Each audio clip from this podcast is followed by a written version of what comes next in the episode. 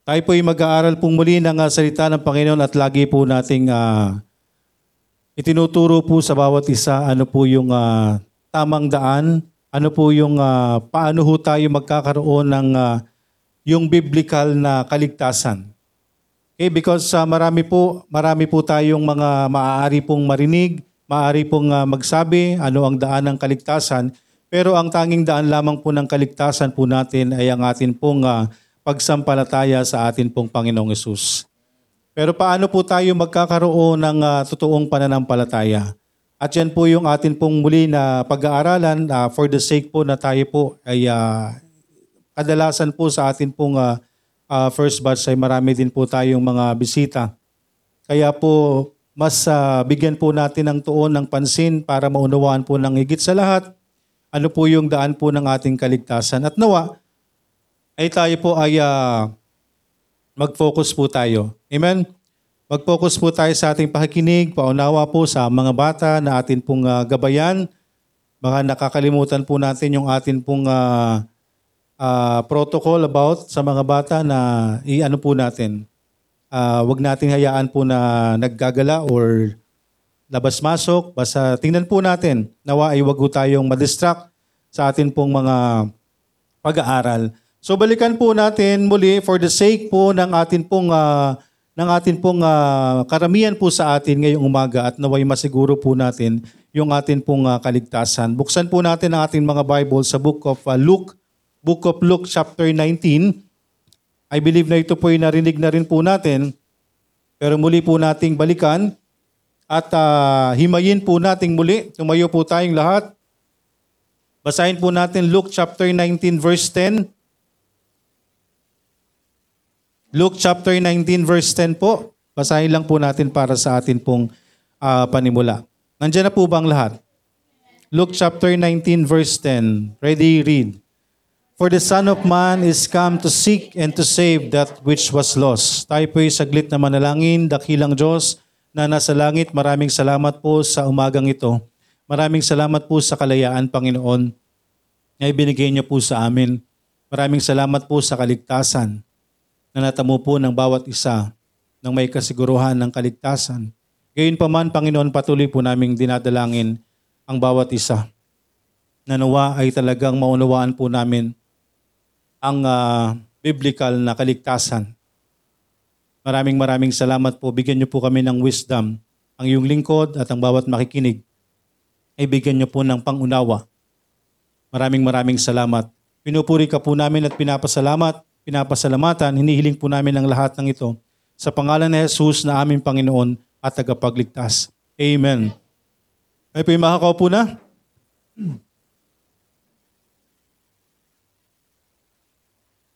Okay, bago tayo magpatuloy, ay ah, tingnan po natin ang ah, sinasabi po ng Luke chapter ah, kinakailangan po nating ah, ituro, kinakailangan pong maunawaan ng ah, bawat isa yung ah, tamang daan po ng ah, kaligtasan. Because ah, marami nga po sa panahon po natin ngayon, at ah, ganun din po tayo noon, kapag tayo po ay ah, nagbabahagi po ng ah, kaligtasan, ay talagang ah, hindi po tayo umaalis nang sila po ay ah, hindi naliligtas. Yun ang akala natin. Amen? Yun po yung akala po natin na after natin silang mabahaginan at after na ma-guide sila sa panalangin, iiwanan natin sila at pangahawakan nila na sila ay sa langit na. Okay? Kaya napakahalaga po ng bagay po na ito, yung pagbabahagi ng kaligtasan. Yung totoong kaligtasan. Because kung iniwan po natin ang isang tao at inassume natin na sila iligtas na, so ano pong mangyayari sa isang tao na sinabi na sila'y tumanggap sa Panginoon, pero parang ah, wala. Hindi mo ma- makitaan. Hindi mo makitaan ng pagbabago.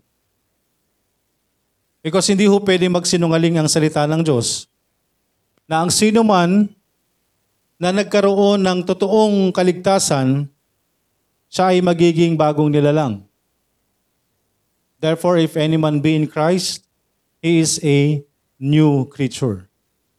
So ibig sabihin po mga kaibigan, hindi, hindi ho dapat ang isang tao na totoong naligtas ay mananatili sa lumang pagkatao. Hindi ho pwede magsinungaling po yung salita ng Diyos. Unless we believe in vain. Yun po yung sinasabi ng salita ng Diyos. Lagi nating pinapaalala, unless we believe in vain. So hindi ho natin pwedeng paghanapan ng, ng resulta yan. Kasi hindi naman totoo yung kanyang paniniwala eh.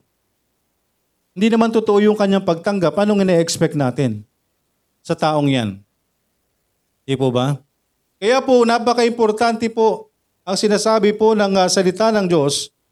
Tingnan po natin sa Luke chapter 24, verse ah, 46, 47. Ang sabi po dito, and that repentance and remissions, remission of sins should be preached in His name among all nations, beginning at Jerusalem. And ye are witnesses of these things. So ito po mga kapatid ay ah, ang ah, ka- ka- ang ah, cross reference po nito ay ang ah, Great Commission. Kumbaga yung ah, ibili, ibilin po ng Panginoon bago sa tuluyang ah, bumalik sa langit. Ang Panginoong Isus, pinagbilinan niya po ang tao, lalo tigit ang kanyang mga ligtas, ang kanyang mga tagasunod na kinakailangan nilang turuan. Turuan ng ah, sino man na magkakaroon po ng pagkakataon. Kaya nga lagi din po nating sinasabi na napaka-importante po ng, ng time, ng ah, pagbibigay ng panahon. Di po ba? Sabi sa Romans chapter 10, di po ba, paano po sila mag ah, paano po sila maliligtas kung wala silang naririnig? Paano sila makakarinig kung walang mag, ah, magpa, magsasabi sa kanila, magbabalita sa kanila? Di po ba? Eh, ang tanong din po ay paano sila makakarinig din kung wala silang panahon? Amen? Kaya napaka-importante po na magbigay po tayo ng time. Kaya nga po nung, ah, nung panahon na napaka, yung pong ah, wala pang ganitong ah, ah, panahon, ay nakakapagbahagi po tayo at kapag pumupunta tayo sa mga bahay-bahay ay yun po ang kalaban po natin. Yung oras. Okay, yung time po nila. Sasabihin po sa atin na ay saka na lamang at ako po ay ah, may gagawin. Ay saka na lang po, may pupuntahan po ako. Ay saka na lamang. Wala pong interes. Unang-una, wala po silang interes sa salita ng Diyos. Kaya patuloy po nating ipapanalangin ang ah, kaligtasan na nawa ay makamit ng kahit sino man. Amen? At tayo po bilang mga anak po ng Diyos, kinakailangan po nating magturo. Kinakailangan, hindi po ibig sabihin na ang nagtuturo lang po ay ang pastor.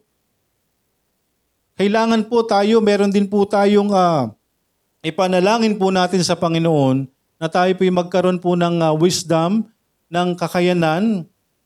Hindi lamang po yan talagang puso. Totoong puso po na makapagbahagi ng salita ng Diyos. Pero sabi nga po, paano yan mag- malalagay sa puso natin? Kung hindi tayo ligtas. Kaya unang-una po talaga na kailangan po nating masiguro sa panahon po natin, sa mundong ito, yung atin pong salvation, yung kaligtasan po natin. At lahat po ng mga bagay ay susunod na po yan. Amen? Susunod na po yan. Yung ibang tao din kaya na, kaya nag kaya nalilito. Kumbaga, yung ah, parang hindi sila makapaniwala na sila ligtas na. Kasi marami silang ah, katanungan, bakit ganito, bakit ganyan, ba't nagagawa ko pa to, bakit ganon? Di po ba? Kaya lagi din po nating sinasabi, bakit ano naman sa'yo ngayon? Bakit may burden ka? Di po ba? Ibig sabihin lamang po, meron na pong nangungusap sa'yo. Pero kung hindi, Kaya po laging ah, paalala ng salita ng Diyos, suriin din po natin yung mga sarili po natin. Examine ourselves whether we are in the faith. Amen? Kasi andyan po yung salita ng Diyos eh. Andyan po yung ah, paalala po ng salita ng Diyos, unless we believe in vain. Baka tayo po'y naniwala ng walang kabuluhan. So, ito po mga kaibigan, ang sinasabi po ng salita ng Diyos sa Luke chapter 24, verse 47, and that repentance and remissions of sins should be preached in His name among all nations. Mga kaibigan, na, alam na alam na po ng lahat yung remissions of sins. Men, alam na alam po ng tao kung sino yung tagapagligtas. Tama po ba? Kahit sinong tanungin po natin, kilala nila si Kristo. Amen? Si Kristo po ay ipinako sa krus. Siya po ay namatay at siya'y muling nabuhay para sa kabayaran ng kasalanan, remissions of sins. Pero nakakaligtaan po natin yung repentance. Ang sabi po diyan, and that repentance and remissions of sins should be preached. So kinakailangan po nating ituro yung remissions of sins. Nakapalo po dyan, ano ang, taga, ano ang kaligtasan, sinong tagapagligtas. Amen? Pero meron pong isang, rep- may nakakalimutan po na bigyang diin. Yun po yung repentance. And uh, sabi po dyan, and that repentance and remissions of sin should be preached. Kinakailangan pong ituro, ipangaral. Hindi lamang po si Kristo, kung hindi ano po, yung salitang repentance. Ano po ba yung biblical repentance? Yun po yung hindi nabibigyan po ng diin. Yung biblical repentance po, lagi po nating naririnig that is change of mind. Okay, yan po ay pagbabago ng kaisipan. So pagbabago po ng kaisipan, patungkol po saan? Saklaw po niyan, patungkol po sa Diyos. Sino po ang Diyos sa atin? Ano po ang kaligtasan po sa atin? So kinakailangan po nating ano, makita. Unang-una nga po, tayo ay makasalanan. Si Kristo po ay nagpunta rito para sa mga makasalanan. So, yung bagay po na yan, dapat kailangan nating tanggapin. Dapat magbago yung kaisipan po natin dyan. Kasi po ang tao, ang tingin sa sarili, ang makasalanan lamang ay yung mga taong nabilanggo, yung mga nahuhuli lang. Ang tingin po ng tao sa mga tao na nandito, kagaya natin. E po ba? Ang tingin po ng tao, kung walang relasyon sa Panginoon, sila ay matuwid. Ang tingin nila sa sarili nila, sila ay walang kasalanan. Di po ba kapag, ah, kapag nga po tayo nagbabahagi, kapag pumupunta po tayo at may nakausap po tayong ah, nanay, kung sino yung makausap natin, maghahanap yun, magtuturo.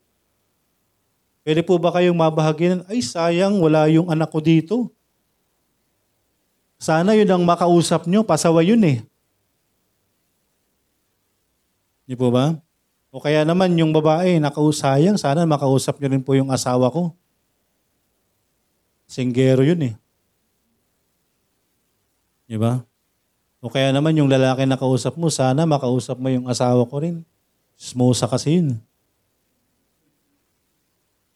Hmm.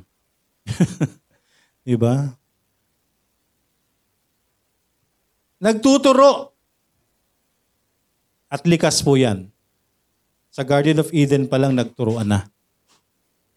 Nakuha po natin. Nakita natin yung kalikasan ng tao. Ayaw tanggapin yung sarili na siya yung nagkasala. Nakita po natin, Garden of Eden pa lang nagturuan na. How much more ngayon? Hanggat maaari, hanggat may tatago. Di po ba? Hanggat kaya, hindi aaminin. Yan po ang kalikasan po ng tao. At yun po ang kinakailangan po natin unang-una, sa harapan ng Diyos, kinakailangan po nating tanggapin, magbago yung kaisipan natin sa bagay na yan. Maunawaan natin na ang kaligtasan ay hindi sa pagiging mabuting gawa natin, na ang kaligtasan ay hindi sa kabutihang loob natin sa ating kapwa, kundi ang kaligtasan natin ay makikita, makukuha lang natin sa ating pananampalataya at yan ay biyaya ng Diyos. Yan ay regalo ng Diyos yung kaligtasan, makukuha lang natin yan kung magkakaroon tayo ng totoong pananampalataya. So paano tayo magkakaroon ng ah, biblical repentance? Kasi yung repentance, ang iniisip ng iba, magsisi sa kasalanan, di po ba? I-confess yung kasalanan, okay na. Lagi ko pong binabanggit ito.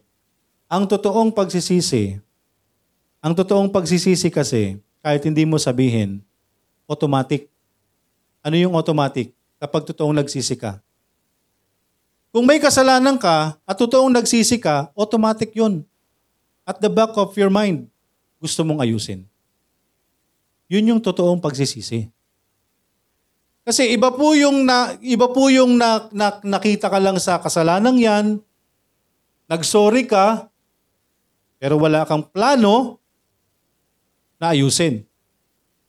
Yun po ay remorse lang. Yun po ay ah, parang napahiya ka lang. Inamin mo yung kasalanan mo. Nagsorry ka. Pero at the back of your mind, wala kang pakialam wala kang plano na ayusin yung kasalanan mo. So ang totoong pagsisisi, kinakailangan po, andun po yung plano natin na ayusin sa harapan ng Diyos. So kung hindi ho natin tatanggapin na tayo'y makasalanan, hindi tayo magkakaroon ng totoong kaligtasan. Never tayo magkakaroon ng totoong kaligtasan.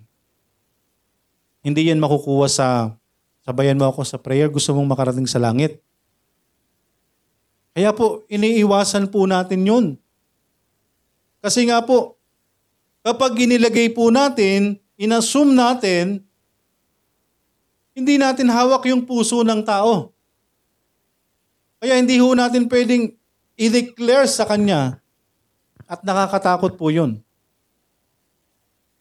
Na tayo po yung mag-declare, o oh, ngayon, natap, na sumunod ka sa panalangin ko, na, na, nandyan na yung iyong uh, pangalan sa sa aklat ng buhay. Naisulat na, naitala na. Wait, wait lang muna. Ikaw ang nagdigtas. Ikaw ang nagsulat ng pangalan niya. Pero hindi natin alam kung nag, nakipag-communicate talaga siya sa Diyos. Kasi pinilit nating mag-pray. Amen? Yun po yung danger yung paglilid natin sa kanila ng panalangin, yan po yung danger. So better na ipanalangin po natin, ipanalangin natin siya bago tayo umalis, na siya ay kilusin ng Panginoon. Na siya talagang uh, magkaroon ng totoong puso. Maunawaan niya talaga yung kaligtasan. Nang sa gayon, siya mismo. Siya mismo ang makipag-usap sa Panginoon para magkaroon siya ng totoong kaligtasan. so kung tayo ay lalapit sa Panginoon, sa biyaya ng Diyos, magkaroon tayo ng totoong puso at isipan, aminin natin sa Panginoon ang ating mga kasalanan, at magkaroon tayo ng plano about dun sa kasalanan po natin. Hindi, na, hindi naman natin magagawa ang bagay na yun eh. Di po ba? Kung hindi tayo totoong maliligtas, wala tayong magagawa.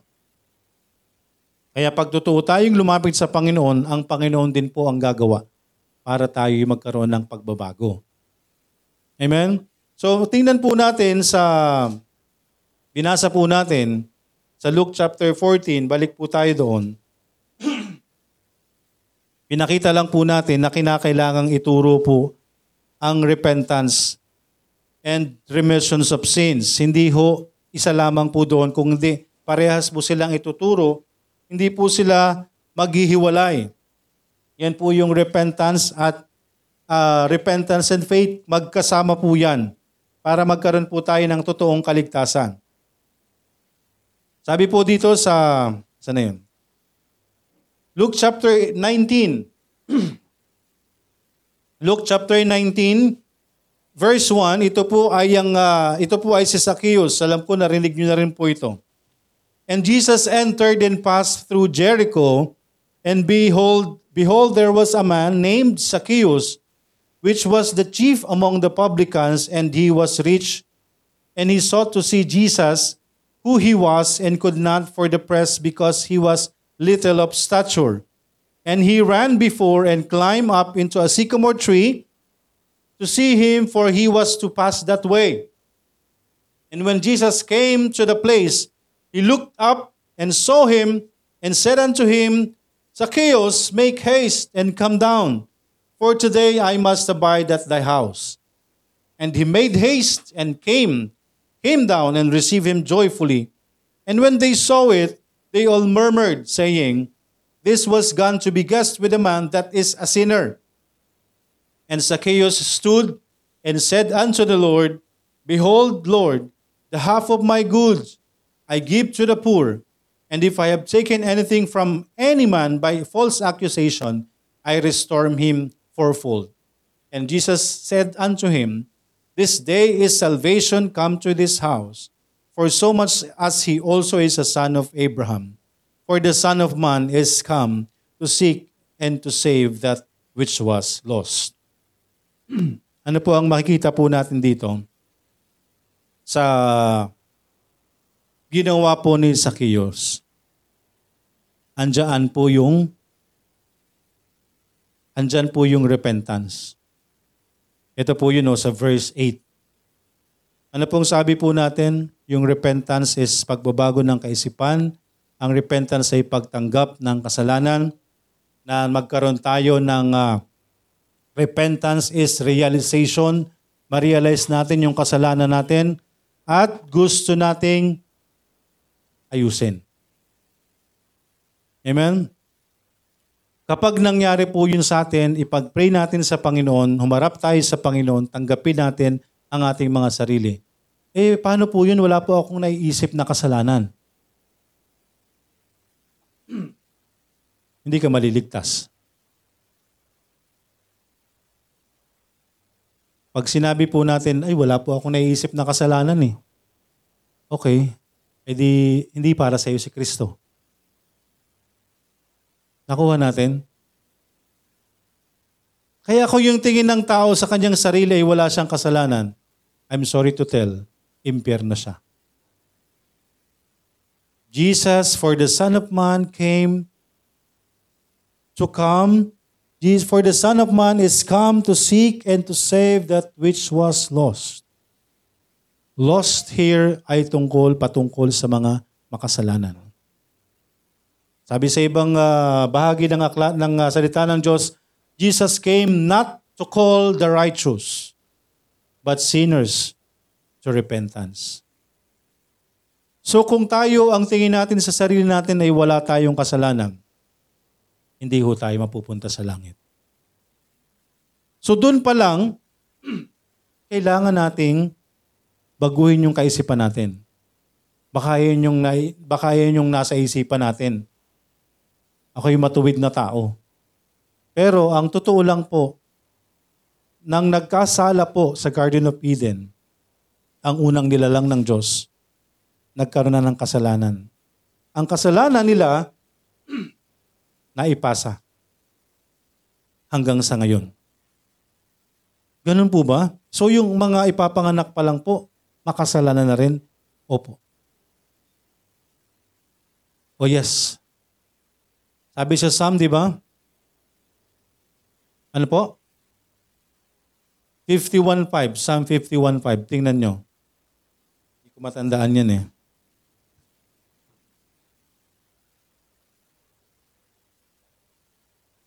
Psalm 51.5.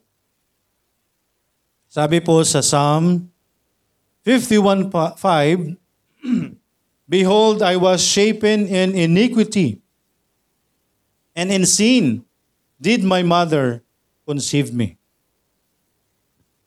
Ibig sabihin po, di ba? Kaya lahat po ng tao ay makasalanan. For all have sinned and come short of the glory of God. So kailangan po nating tanggapin yan sa ating pong sarili. Kasi kung hindi ho natin kayang tanggapin na ako pala'y makasalanan, hindi tayo magkakaroon ng kaligtasan. Automatic, mapupunta tayo sa impyerno. Kahit akala natin, ginagawa natin kabutihan, magagandang gawa. Pero sabi nga po, kaya nga po andyan po yung book of Ephesians, For by grace are ye saved through faith. And not of yourselves. It is the gift of God, not of works, lest any man should boast. So hindi sa pagtu- pagtupad ng, ng ah, law, hindi sa pagsunod sa batas ng Diyos para tayo maligtas because wala na po yun. Amen? Napag-aralan natin nakaraan, yung pagsunod sa Ten Commandments, hindi na. Hindi natin kakayanin. Andyan pa rin po yung law, andyan pa rin po yung Ten Commandments.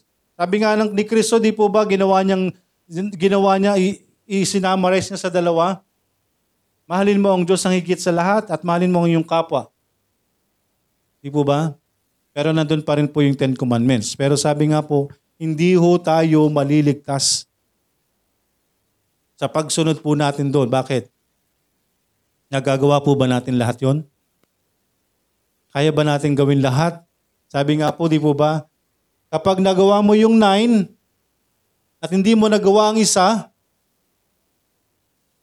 baliwala. Hindi natin kaya. Kaya andyan po yung biyaya.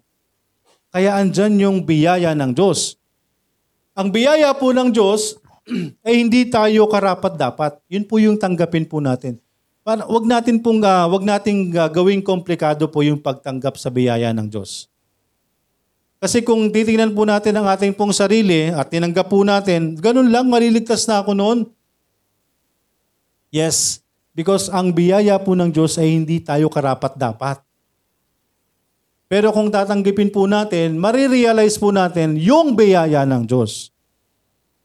Amen? Pero kung hindi po tayo magpapakumbaba, hindi natin aamin, hindi natin tatanggapin na tayo'y makasalanan sa harapan ng Diyos, hindi tayo magkakaroon ng totoong kaligtasan. Kaya kung titingnan po natin, sa verse 8, sabi po dito, andito po yung ah, pagpapakita po ng totoong pagsisisi. Yung totoong pagtanggap, totoong realization ng kasalanan, hindi ho basta sinabi niya lang na siya'y nagkasala. Ay Panginoon, marami akong mar- marami akong nagawa ng kasalanan. Patawarin niyo po nawa ako. O tapos, di po ba? So dito po ipinapakita po sa verse 8, And Zacchaeus stood and said unto the Lord, Behold, Lord, the half of my goods I give to the poor. And if I have taken anything from any man by false accusation, I restore him fourfold. Sinab, tinanggap niya po. Kung meron man po siyang nagawa ng hindi tama, kasi po siya, ayan na po, ano, ano pong trabaho niya? Siya po ay chief among the publicans and he was rich. Siya po ay ah, tax collector, pinuno, chief of the publicans, chief of the tax collectors, at siya ay mayaman. So alam na po natin bakit siya mayaman. Bukod sa kayamanan niya siguro, ay dumarami pa yung kayamanan niya dahil sa mga sobrang singil niya, sobrang collection niya. Ano po ang gino, ano po ang sinabi ni Zacchaeus? Panginoon, kung ako po ay may mga naagrabyado, ay ibabalik ko po sa kanila ang naagrabyado ko. At hindi lamang po ibabalik. Ano pong sabi niya? Ibabalik niya ng ilang, maka, ilang ulit? Makaapat na ulit? So kung kinuhaan ka niya ng let's say 10,000, babalik niya sa iyo 40,000. Tama ba? Yun ang totoong pagsisisi. Ibig sabihin po, ang repentance po na hinahanap natin para magkaroon tayo ng totoong pagsisisi sa harapan ng Diyos inamin mo sa Diyos yung kasalanan mo, and gusto mo yung iayos sa harapan niya. Amen? Kung inamin mo sa Diyos na, Panginoon, sorry po, ako po ay laging sumasagot sa aking magulang. So kung gina- yun po inamin mo sa Panginoon, pero yun pa rin ang ginagawa mo, hindi ka totoo nagsisi. Hindi totoo sa puso mo.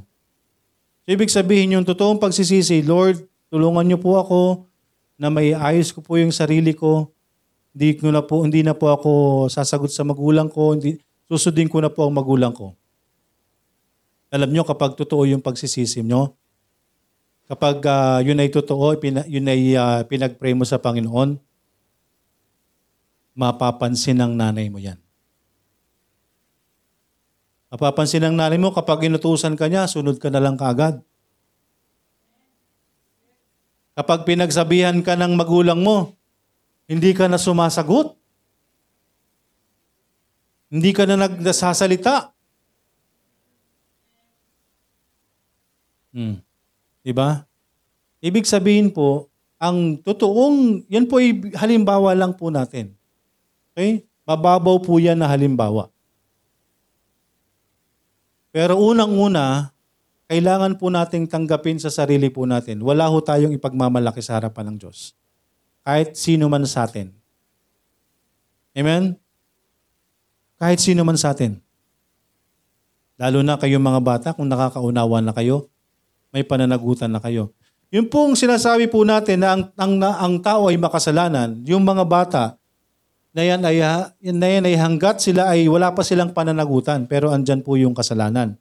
Kaya nga po sila minomold eh. Kaya po sila minomold mula pagkabata pa lang. Kasi kung hahayaan natin ang bata, hindi natin didisiplinahin ang bata, anong kalalakihan yan? Di po ba? Anong kalalakihan yan? Sabi sa Biblia, sa Proverbs, hinayaan natin silang mapunta sa impyerno. Bakit? Kapag ang tao, ang bata, at ang tao hindi namulat, walang alam sa salita ng Diyos, automatic. Automatic po yan. Kaya po sino, yung, sino po ang kinakausap dito sa Proverbs? Siyempre tayo po na nagbabasa. Sino po ba magbabasa ng Biblia? Siyempre tayo po mga ligtas. Amen? Kasi po kahit sinong tahanan, sabihin, ay may Bible po kami sa bahay. Binabasa po ba? Wala rin. Walang kwenta kung may Bible kayo sa bahay pero hindi nyo naman binabasa. Di po ba? Kaya, ang, ang pananampalataya po ay sa pakikinig at pakikinig ng salita ng Diyos. Ang totoong pananampalataya, kaya yung mga bata na dina- dinadala po natin dito sa sa loob ng simbahan, nawa ay madisiplina po natin na sa murang edad po nila, sila'y makinig. Di po ba? Bakit ba sila'y pag nanonood ng cartoons ay tahimik? O bakit nagagawa nilang mag-behave? Kapag nanonood sila ng cartoons, ay bakit hindi sila mag-behave sa loob ng church? Di po ba? So kailangan po natin silang turuan. Train up a child. Train up a child in the way he should go. And when he is old, he will not depart from it. Kaya po nawa yung mga napapakinggan po natin tuwing nandito po tayo sa loob ng simbahan ay talagang may isa pumuhay po natin. At unang-una nga po, yung relasyon po natin sa Panginoon. Relasyon po natin sa Panginoon. Hindi ho dapat na narinig po natin yung salita ng Diyos at binabaliwala lang po natin.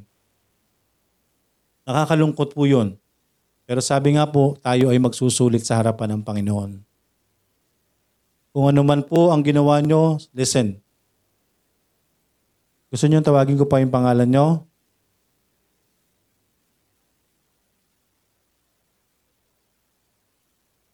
Pinapangaral yung salita ng Diyos, Di po ba? Tapos hindi tayo nakikinig. Yun po ay pagsusulit natin sa harapan ng Panginoon. Mga bata nag-aaral na, di ba? Nakakapag, nakakasagot na kayo sa teacher. Pag may tinanong ang teacher, nakakasagot. Nakakasagot kayo sa modules. Ibig sabihin, meron na kayong kaunawaan. At kapag hindi natin pinahalagahan ang salita ng Diyos, meron tayong kalalagyan. Amen? May kalalagyan po tayo. At tayo pong mga magulang, bilang mga magulang, ay malaki rin po ay yung pananagutan po natin para po sa atin pong mga anak. Na sila rin po ay atin pong bantayan. Amen? Yes, andyan po, ipinagpipray po natin. Pinagpipray po natin. Pero andyan din po na tayo mismo, tayo mismo ang gagabay po sa kanila. At naway maunawaan po nila ang salita ng Panginoon. Sa atin pong bawat isa, yung kaligtasan, kinakailangan po nating unawain. Kailangan nating maunawaan na para magkaroon tayo ng ah, totoong kaligtasan, lumapit tayo sa Panginoon ng may buong puso, aminin natin yung ating kasalanan sa Panginoon, at ipag-pray natin sa Panginoon na tulungan tayo na maiayos ang mga kasalanan natin. Kasi hindi tayo magkakaroon ng totoong pananampalataya kung di tayo magkakaroon ng totoong pagsisisi. Yung pagsisisi, pagtanggap sa kasalanan because si Jesus Christ ay para sa mga makasalanan. Hindi para sa mga matuwid. Kaya kung di natin naaminin na tayo makasalanan, hindi para sa atin si Kristo. Amen? Hindi para sa atin si Kristo. Because Jesus came not to call the righteous, but sinners to repentance. Amen? At ang totoong repentance po, may kaakibat po yan ng pagpaplano. Wala pa tayong gagawin. Hindi naman natin ginawa, di ba? Nung si Zacchaeus po ay umamin sa kanyang kasalanan, nung siya po ay nagkaroon ng ah, plano, plano pa lang to ni Zacchaeus. Di po ba sinabi niya sa Panginoon, Panginoon, ako po'y, kung marami po akong naagrabyado, ay sasoli ko po sa kanila ng makaapat na beses. At nung narinig po yun kay Zacchaeus, anong sabi ng Panginoon? Sa susunod po, di po ba? And Jesus said, and said unto him, This day is salvation, come to this house. Paano tayo magkakaroon ng kaligtasan? Pananampalataya at totoong pagsisisi. Salvation. Biblical salvation. Amen? Bakit po? Therefore, if any man be in Christ, he is a new creature. All things are passed away, behold, all things are become new. Yan yung biblical na kaligtasan. So kung yung nagsasabi na sila ay ligtas, pero walang pagbabago, hindi siya totoong ligtas. Akala niya lang. Because ang totoong ligtas, magbabago. May pagbabago. Kaya po hindi ho nagsisinungaling ang salita ng Diyos. Exa- sabi po dyan, unless we believe in vain. Kaya sabi ni Pablo, di po ba? Pinapaalalahanan po ang mga tao. Noon pa lang po pinapaalalahanan yung mga yung kanya yung mga tagasunod ni Kristo. Na siguraduhin yung kayo ay totoong ligtas. Sinasabi niyong ligtas kayo pero ito ang ginagawa niyo. Sinasabi niyong ligtas na kayo pero ginagawa niyo pa rin ito. Totoo bang kayo ligtas? Kaya ang sabi niya, eh, suriin ninyo ang inyong mga pananam, ang inyong mga sarili. Kung totoong kayo nasa pananampalataya. Kung hindi, naniwala kayo ng walang kabuluhan. Kayo ay nagsabi ng pananampalataya na hindi totoo. Amen? Kaya nawa wag pong mangyari po sa atin, mga kaibigan. Kaya patuloy po nating ipinapangaral. Kahit po sa atin, alam po natin, paulit-ulit na nating narinig ang salitang ito, pero andyan pa rin po ang pangaral ng salita ng Panginoon na kinakailangan sa isang ligtas, andun yung pagbabago. Yun yung talagang mag- makikita. Doon makikita yung kaligtasan ng isang tao. Magkakaroon siya ng change. Yung kanyang buhay hindi mananatiling nandun.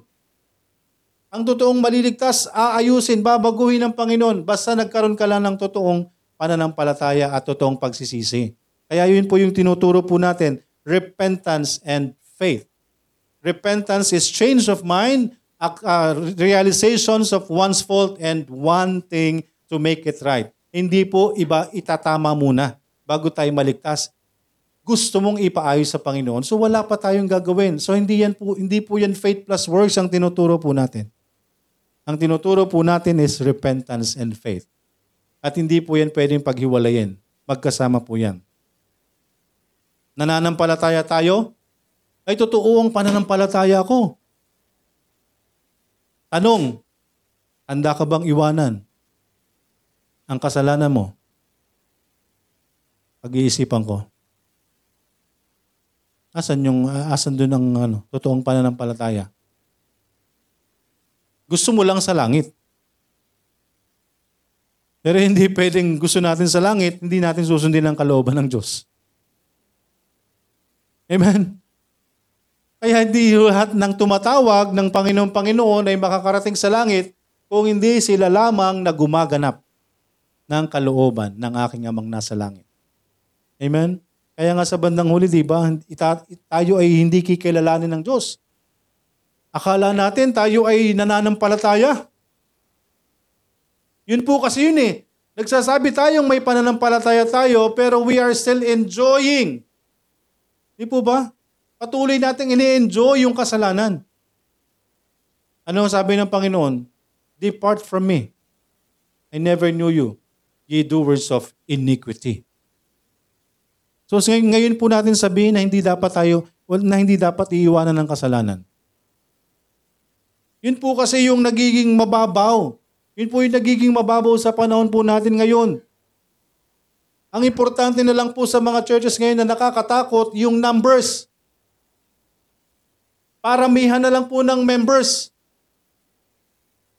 Hindi po yun ang basihan ng totoong simbahan ng Diyos. Ang totoong basihan po ng simbahan ng Diyos ay sumusunod sa Diyos ang lahat ng nandyan. Hindi po, imposible po bang sumunod tayong lahat? Sa biyaya ng Panginoon. Andon yung we're, we are striving na makasunod sa kalooban ng Diyos. Amen? Hindi ho para sabihin na tayo mas magaling sa kanila. Eh para ano pa po at nag-aaral tayo ng salita ng Diyos?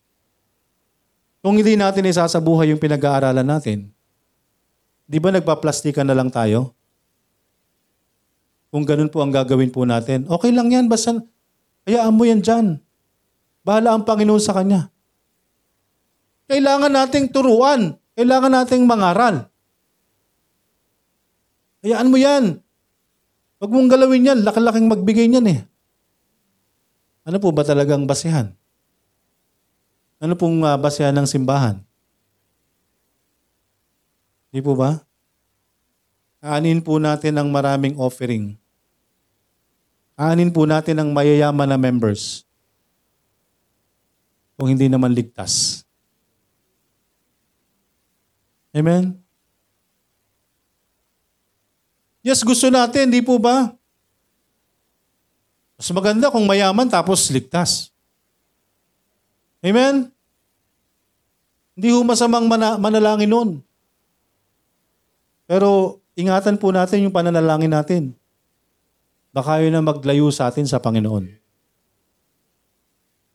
Kaya po yung contentment ay napaka-importante sa buhay kristyano. Amen? Tayo po ay nabubuhay ng pansamantala lang sa mundong ito. Lahat ng yan ay mawawala. Lahat yan ay lilipas. Ano pong pinaka-importante mga kaibigan, mga kapatid?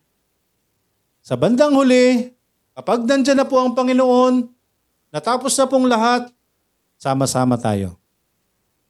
Sama-sama tayo sa Panginoon. Amen? Sama-sama tayo nasa harapan ng Panginoon. Kaya nawa siguruhin po natin yung kaligtasan po natin. Siguruhin natin yung relasyon natin sa Panginoon. Sooner or later, haharap tayo sa Diyos. At nawa kapag umarap tayo sa Panginoon, tayo ay nasa Kanyang piling. Tayo papapasukin niya sa Kanyang kaharian. Dahil gumawa tayo, ginanap natin ang kalooban ng Panginoon. Amen? Magpatuloy po tayo sa salita ng Diyos, magpatuloy tayo sa biyaya. ng Panginoon. Lahat ng ito ay magagawa natin dahil may biyaya ang Panginoon. Ano man pinagdaraanan po natin, lahat po ng yan ay lilipas. Ang importante ho, hindi ho yung buhay natin dito sa mundo. Hindi ho ito ang importante sa mundong ito. Lahat pong yan ay pansamantala lang. Ang importante, yung walang hanggang buhay natin. Nanawa, lahat tayo ay kapiling ng Panginoon. Amen? Kaya po yung, salit, yung pong ating pinag-aaralan, yung totoong pagsisisi at pananampalataya, patuloy po nating tinuturo because hindi ho, kailangan po itong ma- maunawaan ng bawat isa na nakakatakot po na ang akala ng mga tao na sila ay nagpapatuloy, akala ng tao sila ay nasa loob ng simbahan, linggo-linggo silang umaten, every Wednesday, every Sunday. Pero Diyos lang din po ang nakakalam ng mga puso at isipan po natin. Kaya patuloy lang po nating ipapangaral ang salita ng Panginoon at nawa ay tanggapin po natin. Amen? Tanggapin po natin ang salita ng Panginoon at nawa sa bawat isa na kung wala pa tayong tamang relasyon sa Panginoon, lumapit po tayo sa Panginoon. Hindi ho natin, hindi ho namin kayang gawin na kayo ay iligtas. Hindi ho namin kayang gawin na kayo ay ah, manalangin sa Panginoon. Kayo po ang lalapit sa Diyos. Amen? Kayo po ang lalapit sa Panginoon. Wala tayong gagawin kundi magpakumbaba sa harapan ng Panginoon, tanggapin na tayo'y makasalanan. Kung wala kang naiisip na kasalanan, ay tanggapin mong tayo'y makasalanan. Likas sa tao ang makasalanan. Kaya kahit wala pa tayong nakukumit na akala nating kasalanan, ay may kasalanan na po tayo. At tayo lumapit ng totoo sa Panginoon. Ipagkatiwala natin sa Kanya ang ating sarili para magkaroon tayo ng totoong kaligtasan. Amen? Kaya po'y saglit na manalangin. Dakilang Diyos na nasa langit, maraming salamat po sa umagang ito. Maraming salamat po sa inyong salita, sa paalala. Kayo po ang kumilos sa bawat isa, Panginoon. At nawa, ang bawat isa ay magkaroon ng tamang puso at isipan, lalo tigit, Panginoon, sa pagtanggap namin sa aming sarili bilang makasalanan. Kayo po ang kumilos sa bawat isa, Panginoon. Kung sino man po sa kalagitnaan ito, ang wala pang kasiguruhan ng kaligtasan, huwag kayong mahiyang lumapit sa Panginoon. Ibigay niyo sa Panginoon ang inyong puso, ang isipan, ang inyong sarili. Tanggapin ang ating mga kasalanan. At nawa magkaroon tayo ng puso na maiayos ito sa harapan ng Panginoon. At sampalatayanan natin ang ginawa ni Kristo. Ang ginawa ni Kristo, ang kanyang dugo ay tumigis, siya'y namatay, nilibing at muling nabuhay para sa ating kasalanan, para sa kabayaran ng ating mga kasalanan. At hayaan natin ang Panginoon ang kumilos sa atin para sa pagbabago ng ating buhay. Maraming maraming salamat po Panginoon. Kayo po ang kumilos sa bawat isa. Kayo po ang nakababatid ng puso ng bawat isang nandito ngayon nang wala pang kasiguruhan ng kaligtasan. Naway kayo po ang magligtas sa kanila, Panginoon. Maraming maraming salamat po. Patuloy kaming dumadalangin, Panginoon, sa bawat isa at sa aming pong mga mahal sa buhay na wala pang kaligtasan, kayo po ang magligtas sa bawat isa. Kayo din po ang inyong mga anak na may makapagpatuloy ayon sa inyong mayamang biyaya at maging patuloy na maging kagamit-gamit sa inyong gawain, Panginoon. Maraming maraming salamat po. Pinupuri ka namin, pinapasalamatan, inihiling po namin ang lahat ng ito sa pangalan ni Jesus na aming Panginoon at tagapagligtas. Amen.